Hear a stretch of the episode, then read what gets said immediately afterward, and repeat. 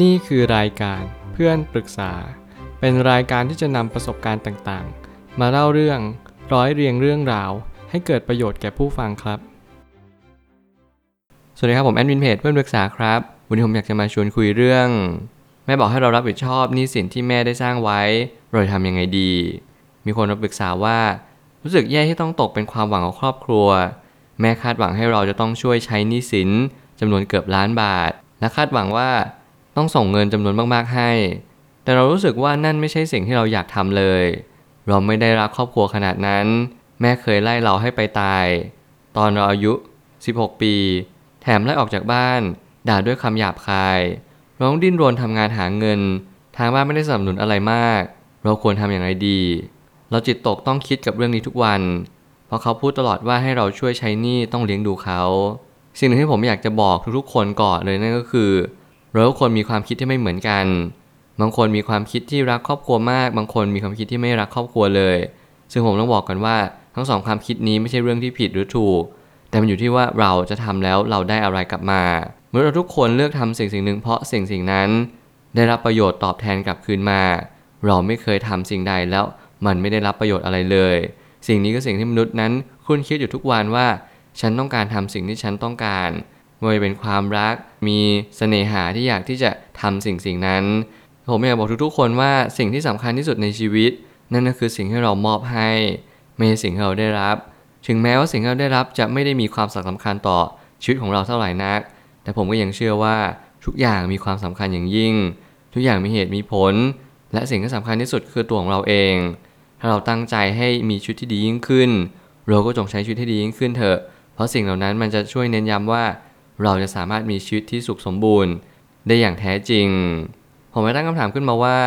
ถ้าแม่คาดหวังให้เราใช้หนี้สินให้ แถมไม่ช่วยเรื่องการเงินเราเท่าไหร่เราจึงต้องตั้งคำถามกับตัวเองว่าเราจะช่วยอย่างไรดี ถ้าเราช่วยเขาไม่ได้ไม่เป็นไร เราก็ต้องหันกลับมาพยุงตัวเองและช่วยเหลือตัวเองให้มากที่สุด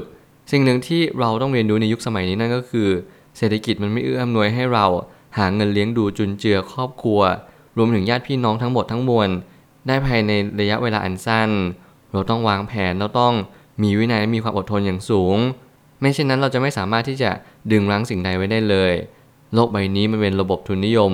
เราปกครองไปด้วย สิ่งที่คิดมาและออกแบบมาอย่างดีแล้วว่าเราจะต้องใช้ทุนเนี่ยแหละเพื่อต่อทุนเท่านั้น เราจะไม่สามารถที่จะ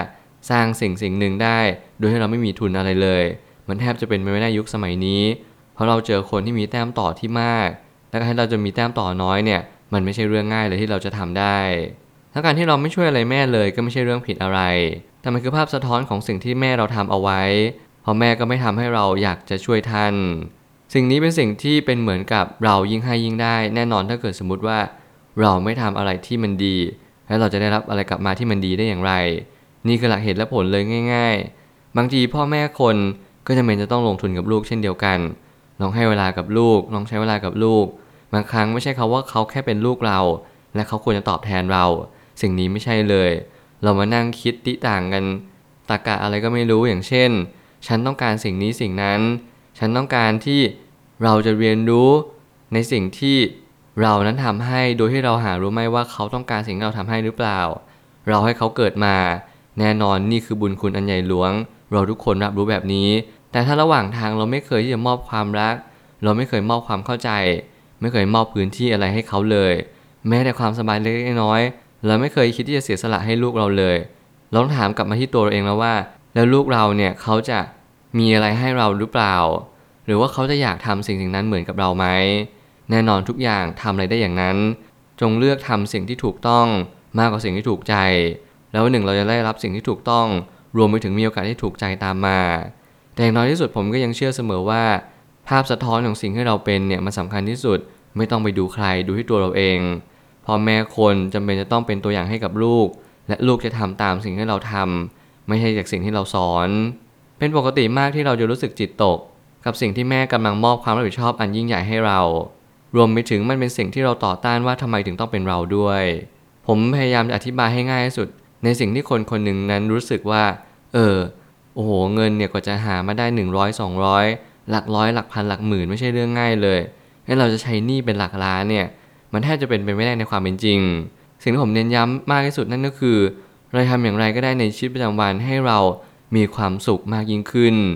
นี่คือสิ่งที่เป็นเป้าหมายในชีวิต และนี่คือสิ่งที่เราต้องเรียนรู้ในชีวิตประจำวันมากขึ้นเรื่อยๆว่า เราสามารถที่จะมีชีวิตที่มีความสุขได้ก็เนื่องโดยจากการที่เรา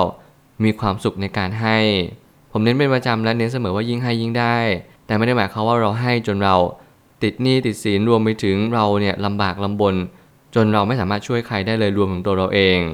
สิ่งนี้เป็นสิ่งที่ไม่ควรทำอย่างยิ่ง และต้องค่อยๆคบคิดว่าเราจะช่วยเขาอย่างไร เมื่อเรารู้ว่าเราช่วยคนคนนี้ เพราะเหตุผลใดเราก็จะรู้ชัดมากขึ้นว่าเราควรใช้วิธีนี้บางครั้งเราอาจจะไม่ต้องช่วยเรื่องเงิน ไม่ต้องช่วยด้วยปัจจัย อาจจะช่วยเรื่องการสอนการแนะนำหรือว่าการที่เราพยายามเล่าเรื่อง ประสบการณ์ต่างๆ ที่เราเคยพบเจอ สิ่งนี้ก็เป็นไปได้เหมือนกัน การช่วยเหลือไม่จำเป็นต้องเป็นช่วยเรื่องเงินอย่างเดียว สิ่งนี้ไม่ใช่สิ่งที่เราถูกสอนกันมา แต่เรามาถูกดัดแปลงมายุคสมัยนี้ มากยิ่งขึ้นว่าเงินเนี่ยคือทุกสิ่งทุกอย่างที่เราควรที่จะช่วยกัน หากจะแก้ปัญหาเรื่องนี้เราแค่ทำให้ดีที่สุด เรารู้สึกอย่างไรก็ทำอย่างนั้นแหละ ไม่ต้องฝืนใจในการทำอะไรให้ใครมาก ไม่ใช่นั้นมันจะเป็นทุกข์มากกว่าสุข สิ่งที่ผมพูดแบบนี้ผมยังไม่ได้อธิบายให้มันครบถ้วนสมบูรณ์ ที่ผมบอกว่าไม่ให้ฝืนใจในการช่วยใครมากนั้น นั่นหมายความว่า บางทีเนี่ยบางสิ่งบางอย่างบางจังหวะบางตอน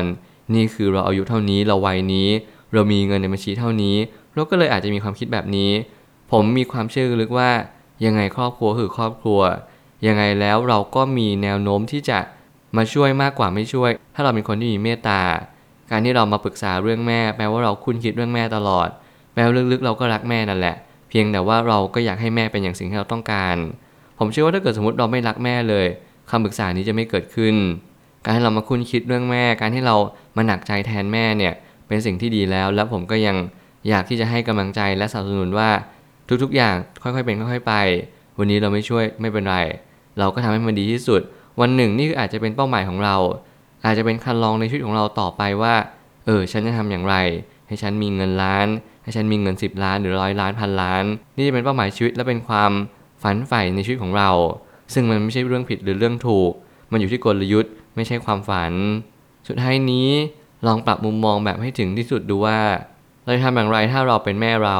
จำลองมุมมองนั้นๆดู เพื่อเราจะได้เข้าใจกันและกันมากขึ้น ยิ่งเราโตขึ้นเราก็ยิ่งต้องทำไม่เหมือนกับคนที่เราไม่ชอบเสมอ นี่คือสิ่งที่ผมก็พยายามเน้นย้ำอีกเรื่องหนึ่งนั่นก็คือ พยายามอย่าทำเหมือนในสิ่งที่เขาทำกับเรา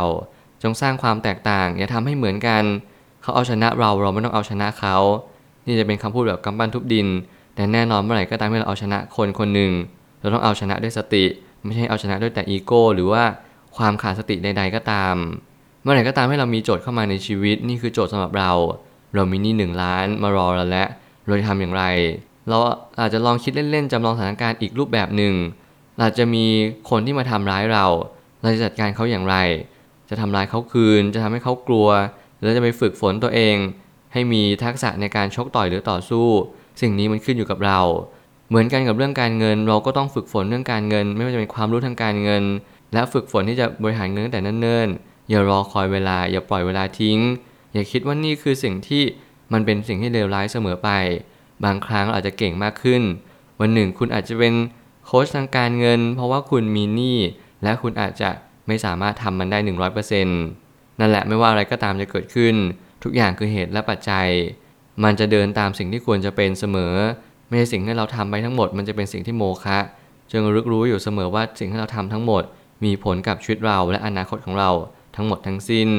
ทำวันนี้ให้ดีที่สุดอะไรที่มันเหนื่อยไม่เป็นไร เราแค่พักกายพักใจ วันหนึ่งเราฮึดสู้ เราไปต่อเราก็ค่อยๆไปต่อ สิ่งนี้มันเน้นย้ำว่าโอเค วันนี้มันอาจจะทำให้ทุกอย่างมันดีขึ้นหรือแย่ลงไม่เป็นไร ค่อยๆทำวันนี้ให้มันดีที่สุด แล้ววันหน้ามันก็จะเป็นวันที่ดีที่สุดสำหรับเราเหมือนกัน ผมเชื่อว่าทุกปัญหาย่อมมีทางออกเสมอ ขอบคุณครับ รวมถึงคุณสามารถแชร์ประสบการณ์ ผ่านทาง Facebook Twitter และ YouTube และอย่าลืมติด Hashtag เพื่อนปรึกษาหรือ f r ร e n d t a l k a ด้วยนะครับ